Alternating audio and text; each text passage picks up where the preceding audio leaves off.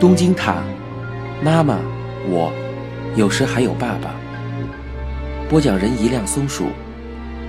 第十七章。到了春天，路上会有很多吸尘机来来回回，不断吸进尘土。东京就像这吸尘机一样，从日本的每个角落聚集来了很多年轻人。黑暗中，细长的水管是通往理想和未来的隧道，一面颠簸摇晃，一面欢喜雀跃，最后期待战胜了不安。我们的心被无来由的一种可能性吸引住了。认为只要到达那里，就可以变成一个崭新的自己。可是，穿过隧道之后，展现在面前的竟然是一个垃圾场，尘土飞扬，连呼吸都很困难。在昏暗而狭窄的地段，只有机器的马达声在轰鸣，在相撞，在搅拌，不停的，不停的飞舞。旋转，那些自己看起来愚钝的四周的灰尘，那些无能的身后的纸屑，以及感觉光彩照人的自己，所有的废屑尘埃都被不停的刮向同一个方向，不停的飞舞旋转，大家都是垃圾。你看，又有东西过来了。和一秒钟之前、一个小时之前、一年之前的自己一样的目光，炯炯废屑、尘埃，又从隧道的出口来到了这个地方。这里是吸尘机的肚子，是一个垃圾场，名字叫东京。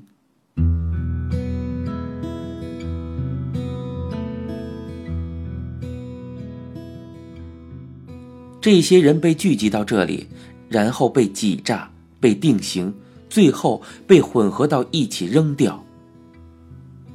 人的目标必须是自己为自己定的。明治时期的文豪曾这样说过。可是，现在这个年代的年轻人的内心里根本没有什么目标，没有高涨的热情，只知道随波逐流。即使有人把这个称为理想。也只不过是借用电视上、杂志上的话罢了，反而更显示出自己的无知和无聊。这只是错把被风吹到自己脚下的各种传单当成自己的理想罢了。如果说这些来自日本每个角落的人有目标的话，那也就是去东京的这件事了。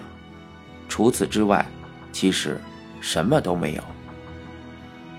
他们认为。只要去东京，就会得到改变，认为自己的未来就会一片开阔，所以才逃到这里。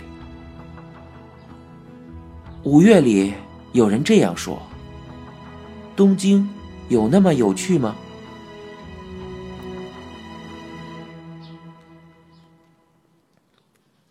来到东京之后，已经过了一段时间了，可是我每次乘电车的时候，还是觉得不习惯。因为标准的日本普通话，我之前只在电视上听过，现在听到电车里难看的中年妇女、恶心的男人也说着电视里的标准语，真是特别不习惯。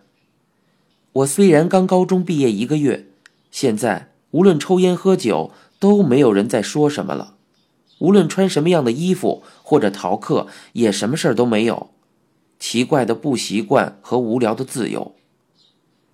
跟我同一年级的同学，一般绘画都比我要好，有很多电影、音乐我以前都不知道，有很多漂亮的女人，有擅长吉他的人，有大小姐模样的女人，还有老在网上发扫兴帖子的人。满是酱油味的拉面，黑乎乎的乌冬面，二十四小时营业的游戏厅，通宵的电影院，这里有的不是乞丐，而是流浪者。跑在流浪者身边的外国汽车、青林堂的漫画、牛肉饭、迪斯科、台球场、MTV、放炮的小船、偶像的演唱会、污浊的大海、冲浪的运动员、面积广阔的公园、高层建筑、唠唠叨叨的大人、早熟的孩子、人、物、高楼、楼房的火灾、从未见过的人，从未见过的物，从未听过的声音，从未闻过的香味儿，从未感觉过的自卑。每一天都很紧张，抓到什么就痴迷起来，一天就这样浑浑噩噩的过去了。妈妈每个月的月末会给我汇来生活费，每次都会鼓励我好好加油。可是我根本不知道好好努力做什么，只是每天无所事事。为此，我感到很对不起妈妈。去上课又怎么样呢？画了画又怎么样呢？我指的不是我自己不认真，而是觉得就算认真上课，画画的学生也没有未来。而且，大家对美术大学的学生都另眼相看，所以。这里的学生也抱有一定的优越感，好像只要进了这所大学就成了艺术家似的。我很讨厌这样的环境，看不起那些天天口口声声强调个性，却偏偏一点个性都没有的人。可是我自己也看不出我跟他们有什么不一样，所以只是摆脱不了自己的讨厌和自卑。大学一年级的秋天，有一天，爸爸打电话说他来要东京出差。爸爸说：“你在学校到底学的什么专业？”舞台美术。哦，是吧？你好像说过。对了，这个专业一般找什么样的工作呀？工作的话。好像说可以去电视台做美术，至于舞台美术本身不算什么工作。哦，这样啊，电视台不错嘛。正好，我下周去东京见个人，正好把你介绍给他吧。你到时候去一趟新宿。舞台美术好像是世界上那种很不吃香的工作，据说四十岁之前只有吃面包的份儿。听到教授说这个时，我当时还没有认真考虑过工作的事儿，所以觉得无所谓。而且我讨厌视频设计那种特别好找工作的专业。我总觉得，要是做视频设计这些工作的话，好像会发生某些事情，这让我感到很害怕。我跟爸爸约好在位于富市中心新宿的广场酒店的休息室见面。爸爸两天前又打了一遍电话，嘱咐我千万不要迟到。结果我还是迟到了五十分钟。我刚到休息室时，爸爸的同伴就迅速站了起来，满头大汗的用手招呼我过去。休息室的椅子上坐着一个老绅士，爸爸则坐在他的面前抽着烟。哎呦，迟到了。爸爸的口吻好像是在批评一个迟到五分钟的人。我向那个老绅士道了歉，于是爸爸马上站起来向他介绍道：“这个是我的儿子。”老绅士说道：“你儿子真不简单呢。”好像我让那个老绅士等了半天，弄得他心情不好了。他的话明显带有讽刺的意思，不过。爸爸却毫不介意，马上催促那个老绅士说：“那我们走吧。”然后往门口走去了。走在他们后面的那个人一边擦着汗，一边小声的对我说：“就拜托你了。”出租车的目的地是赤坂的一个高级饭店，这是一所大房子，可以看见日本的庭院。那个老绅士坐到上座。把手放在椅子的扶手上，我跟爸爸则相对而坐。那个人坐在我的旁边，不过他好几次站起来给那个老绅士倒酒。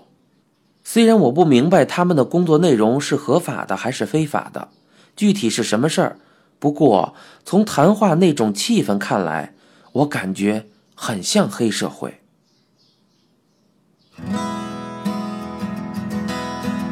我所住的那栋公寓里，隔壁房间住着一桥大学的一个学生，他好像参加了他们大学里的文艺研究班。他们在研究班里发表小型喜剧、小说评论。他们研究班的人聚到一起之后，总是对文学高谈阔论，这一点跟我们美术大学的学生很不一样，我感觉很新鲜。不久，他们委托我为他们的小型喜剧画插图，这是我第一次被人预约画插图，而且那个研究班猛烈批评当时的作家、文化名人，还发行了单行本。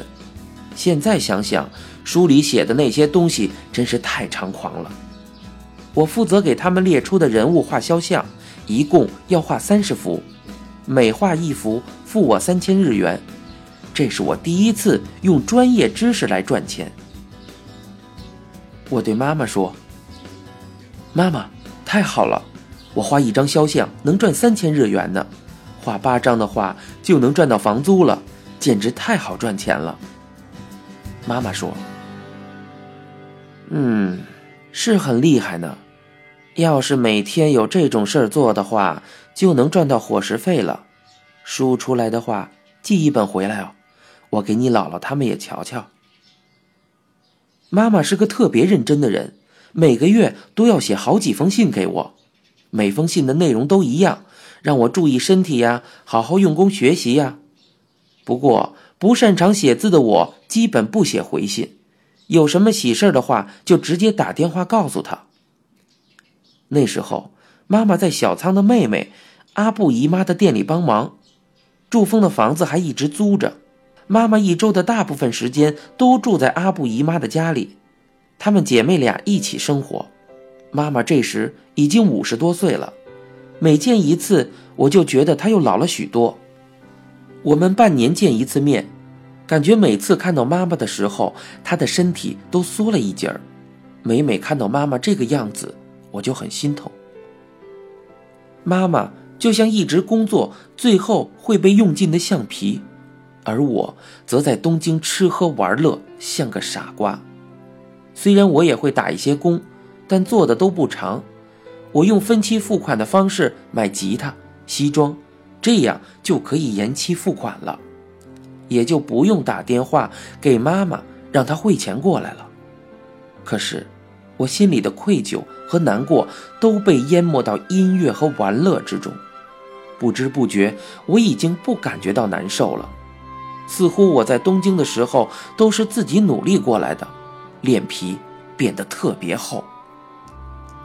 后来，我给妈妈打电话的次数少了，放长假的时候也不回家了。我结识了不少朋友，还交了女朋友。我越来越觉得待在东京是理所当然的，连家乡话都快不会说了。那个时候，东京的迪士尼乐园开了。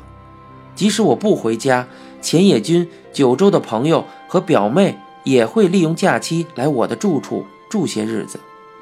高中时候的师兄弟笨阿凡毕业后当了摩托车修理工，后来他看了《闪舞》这部电影，竟然要当舞蹈家，于是来到东京寄居在我这里。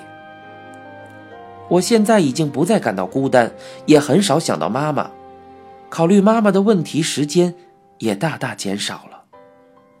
连妈妈发生车祸的时候，我也没有回去。他们通知我的时候说，妈妈没受什么严重的伤。不过那起事故本身倒是挺严重的。阿布姨妈的店打烊后，妈妈他们和工作人员一起乘车回家，在路上对面冲过来一辆卡车，卡车司机正在打盹，结果两车相撞，阿布姨妈和其他人的脸。身上都受了重伤，不过妈妈只掉了几颗牙。据说医院出事故诊断书的时候，妈妈的弟弟深一舅舅看到妈妈的诊断书后，对医院提出了抗议。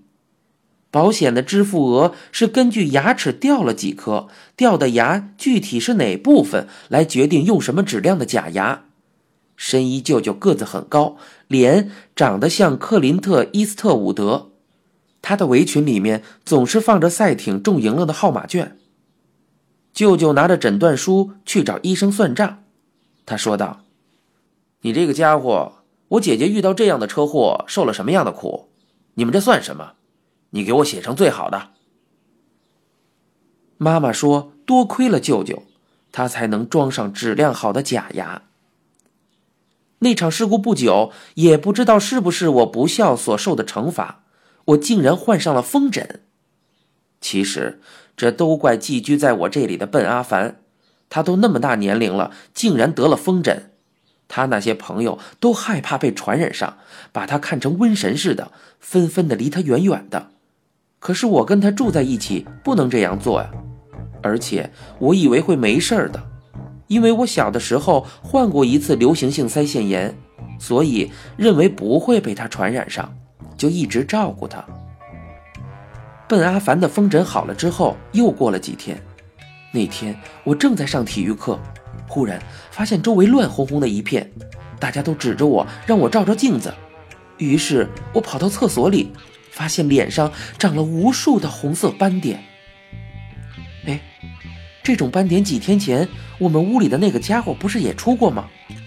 其实我大概能猜出是怎么一回事但又不太放心，怕万一不是。不不，其实是希望别人告诉我这不是风疹。于是我直接去了医务室，医务室的大夫直截了当的告诉我说，是风疹。我刚回到家就发起了高烧，大家都知道这是笨阿凡传染给我的，所以没有一个朋友愿意接近我。我想吃点东西，就是水果也行。于是打电话给对面公寓的朋友，让他给我弄点吃的。电话里的朋友似乎很不情愿。几分钟后，我正躺在床上，这时门打开了。那个朋友说道：“我就放在这儿了。”那个朋友把食物放到门口，就直接回去了。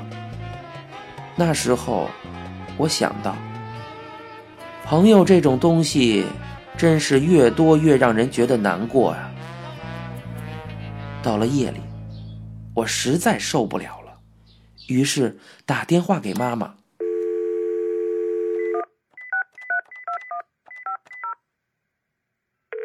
结果妈妈平静的对我说道：“没事的，明天一早我就过去，你好好休息。”等着我。您现在收听到的是由一辆松鼠播讲的《东京塔》。